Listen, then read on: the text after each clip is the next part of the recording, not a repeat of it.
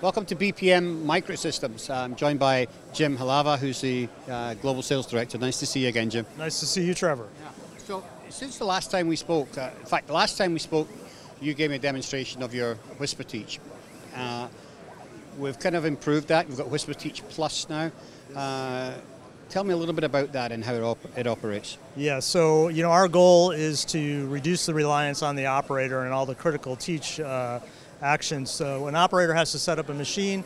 They have to teach uh, both X, Y, and Z to get the job started, and it's critical they get that Z height correct. And that's where we came into WhisperTeach, uh, teaching the Z height automatically. So we can teach that Z height down to 15 microns.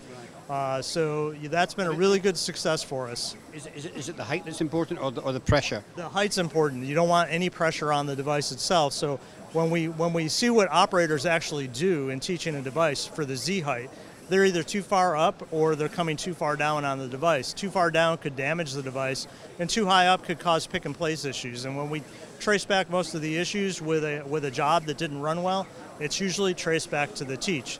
So now WhisperTeach Plus carries that on to teach X and uh, X and Y as well. So the operator really just has to put one reference device in a socket. The machine knows where all the other sockets are, and it's going to go through and teach the rest of the job. So it'll teach the first the first four sockets in the programming site, right? And that site will start to program, so the job actually starts. So that washes out some of the setup time, reducing the time to set up the job, and it doesn't involve the operator. All he's done is hit that first uh, first device, and the job will automatically start. So, does that make the system fully automatic? It, it is to the point where we're teaching the sockets. They still have to uh, know where the workflow is. Am I going to put in for tape and reel and out to tape and reel? Am I going to laser mark? So there's some things that they have to set up, but it's that critical X and Y and Z teach that we take the operator out of, trying to trying to reduce that reliance on the operator Right. to get it right. Okay.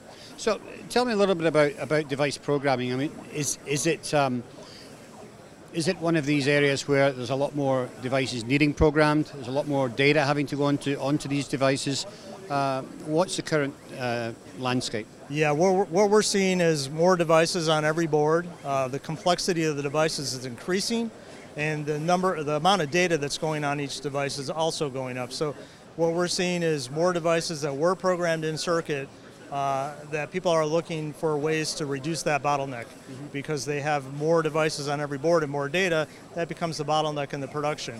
And we find once they look at doing it offline, they see, okay, we have one way, one software, one hardware process to do all our device programming, and they start moving everything to the offline process. Okay, Great. So it keeps getting faster all the time. You're up to is it, uh, 1,432 devices per hour. Yeah, so that's uh, that's a new number for this uh, 3000 series machine. This is our 3910, and that can do up to 1,432 devices an hour.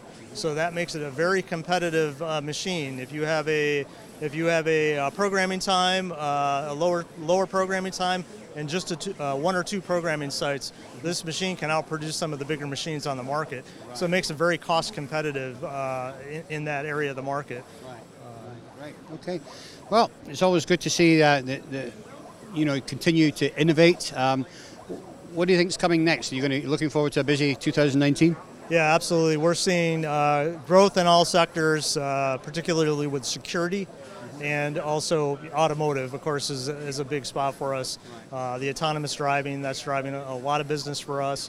Uh, and we're seeing a lot of new applications for security that look like they're going to be driving a lot more offline. Again, where it becomes more complex, too complex to do it in circuit. They need to move it offline and, and, and insert those roots of trust in the programming offline before it gets on the board. Great. Okay. Well, thank you for bringing us up to speed on the, the latest machine, Jim. Uh, nice to catch up with you again. Yeah, good to see you again, Trevor. Thank you.